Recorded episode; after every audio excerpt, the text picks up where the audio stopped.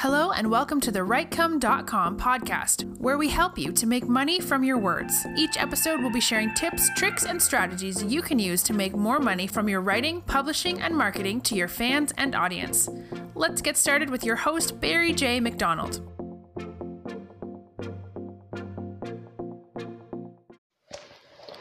Hi, this is Barry here, and you are very, very welcome to today's podcast episode from WriteCome.com. And today's podcast episode is entitled How Much Do You Want It?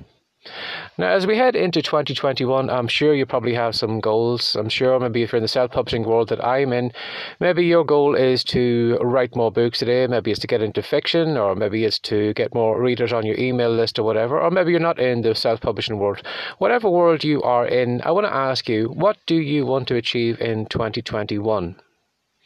Now, as I said in yesterday's podcast episode, you're probably maybe picking up maybe last year's, you know, goals or whatever. You're dusting them off and you're bringing them into 2021. And you know, as I said, then you know maybe they are the goals that you had back in 2019, 2018, 2017, and you're simply just kind of recycling them over and over again. Now, if I was to ask you as we head into January of this year, how much do you really want to achieve that goal? Now, for a lot of people, their automatic answer would be yes, I want to achieve that. It's something I've always wanted to do. I've always wanted to write a book. I've always wanted to do this. I've always wanted to lose weight.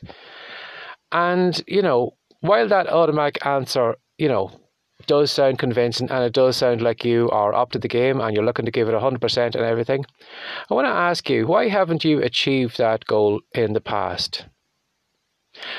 Now, I want you to think about the answers that your mind is giving you right now. Are they genuine answers or are they excuses? Now, your mind is probably giving you reasons. Well, you know, maybe the kids were at home, I didn't have time, um, you know, my health wasn't great, or this or that. And you might come up with a load of reasons. Now, some of these reasons might be genuine reasons. Okay, you may be laid up in hospital or whatever, and there was a genuine reason that you couldn't get out and do what you needed to do. But I'm sure a lot of those reasons are just simply excuses. Now, the reason I'm bringing all this up is at the moment I am going through Earl Nightingale's uh, version of Think and Grow Rich by Napoleon Hill, the condensed version. And one of the books he brings up in that is Success Through a Positive Mental Attitude. It was a book uh, Napoleon Hill had written many years ago. It's probably not as well known as Think and Grow Rich, but just from reading that book this morning and just going through the first kind of chapter, there was a story about uh, a young lad. I'm not too sure what he was living in poverty, and I'm not sure if he was black or white. But going by, you know, by the life that he had, it didn't sound like he had much. Now, his mother had said to him, that I think she was trying to. Well, she was. She seemed like a woman that was kind of ahead of her time. She was kind of instilling a lot of positive talk into him. She was trying to build him up and everything, and she was telling him he could achieve this and he could achieve that. Now, she said to, him that, you know, you may be poor, but it's not because of God wants us like that. Something along those lines, anyway, in that the reason we are poor isn't because God is holding us back, is probably because we are holding ourselves back. Now, she brought up the subject of her husband. Um, and she had said to the son, Your father has never been rich because he never had a desire to be rich. Now, I want you to think about that for a moment. How strong is your desire to achieve what you're looking to do? Now, this man at the time might have had a strong desire to be rich. He probably seen all the people at the time who were probably living well, eating well, dressed well, had money to do all those different things, and he probably was working hard. Maybe at the time he was working in the fields or whatever. But whatever wages or whatever he was bringing back, you know, it wasn't up to the standard that he had probably built up in his mind. So you to think about what you are looking to achieve in 2021. You know, whatever your goal is, how much do you really want it? How much effort are you willing to put into it? Now, while you might tell me a great tale and say, yes, I'm going to do this and I'm going to do that, I want you just to kind of stand back from yourself, maybe just over the next couple of days or in the beginning of the next year. Have a look at the actions you're actually doing are your actions, you know, are they kind of mirroring what you said you were going to do? You know, if you said that your your goal in 2020 was to be a writer, well, then you should be writing every day. You shouldn't be watching Netflix. You shouldn't be doing this. You shouldn't be hanging around on social media. You didn't. You shouldn't be doing the things that are actually pulling you in the wrong direction. If you were 100% committed to being a writer, well, then you would only be concentrating on the actions that would bring you towards your goal. Now, in my own case, I'm not putting myself on a pedestal. I can say the same myself. There has been goals that I have been trying to achieve year after year after year. And when I actually thought about what that lady had said to her son, how committed really was I to achieving my goals? You know, I probably gave it my all maybe for a week or two, or maybe even longer than that. But over time, I kind of tapered off. I probably had ease up on the actions that I was doing. I probably didn't show up as regularly as I didn't, you know, as I should have to achieve those goals. So even though I did want to achieve that goal, there probably was a part of me, again, it's probably got to do with a lot of negative programming and all the garbage and everything that's in my head. But, you know, when I look at what I, my actions compared to what I said I would do, they didn't match up. Now, I'm sure if I had have taken the actions, you know, that I said I was going to do, I probably would be in a different place than I am right now. So I just want us all maybe to think about what we are looking to do. Do we really think we are going to achieve them? And if we are, well, then what are our actions? Are our actions matching up to what we are going to achieve, say we're going to do? You know, even as I said, this past couple of weeks, I had been talking about my health and about the weight I'd put on. Now, anybody would probably look at me and say, well, I can't actually see that weight on you. But I knew it was there. Um, I knew that I was, my weight was going in the wrong direction. I was eating unhealthily. I didn't want to be uh, one of those kind of chubby dads or whatever, stripping off at the swim pool or whatever, or, you know, taking a shirt off at the beach. I didn't want to be one of those people. No, nothing against those people at all. But in my mind, I didn't want to be one of those people. But for the longest time, even though I would look at myself in the mirror, I would look at my love handles or whatever, I would look at the kind of belly that I was getting on. I never really was committed to losing the weight. You know, I could look at it and say, yeah, I really need to lose weight, but I would never do anything about it. And it's only been over this past couple of months that I have showed up regularly. I have done a lot of walking in the morning. I have done running on the treadmill every day as well too. It's only from those actions that I am seeing my health go in the opposite direction. I'm knowing my waistline is going down, and you know the love handles are finally disappearing. But as I said, for the longest time, I would look myself in the mirror. I would probably have a little bit disgust, and I would say to myself, you know, why are you doing this to yourself? Why are you letting yourself down? And, you know, that kind of commitment I had to myself saying, well, I'm going to lose weight, I'm going to knock all the weight off. It was really lukewarm. There was no kind of strength in it at all.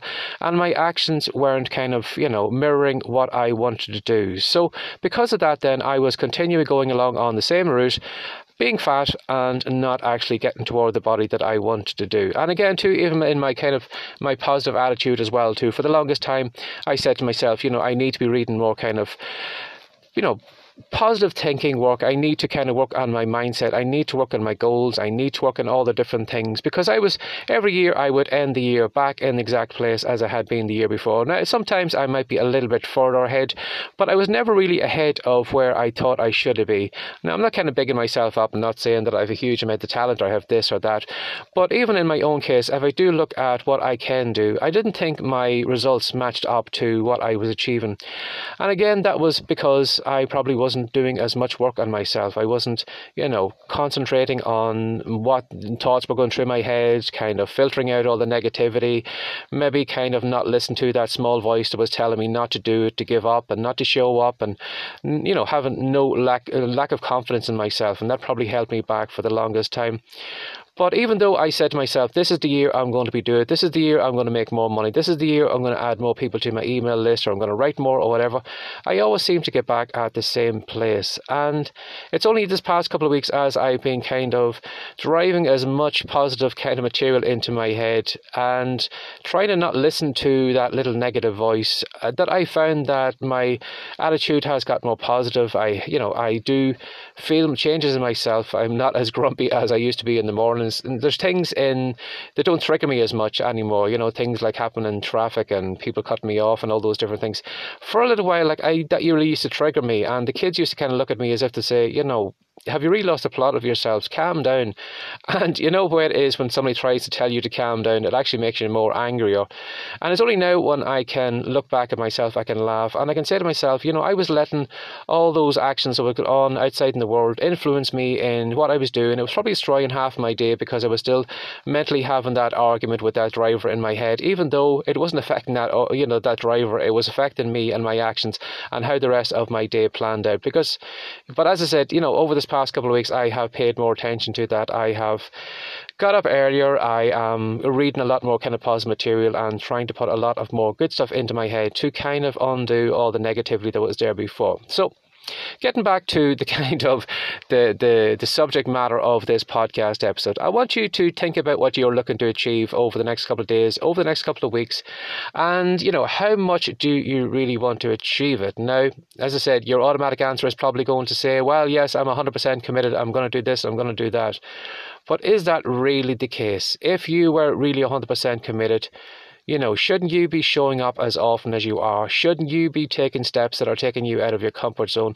Shouldn't you be doing simple things like maybe setting the alarm clock for a little bit earlier, getting up a little bit earlier in the morning to get your work done before the life and distractions and everything else gets in the way and stops you from doing it? And if you are maybe allowing those distractions and all those different things to come in and all those excuses and all those reasons for why you can't achieve your goal, then you probably aren't as committed as you say you are.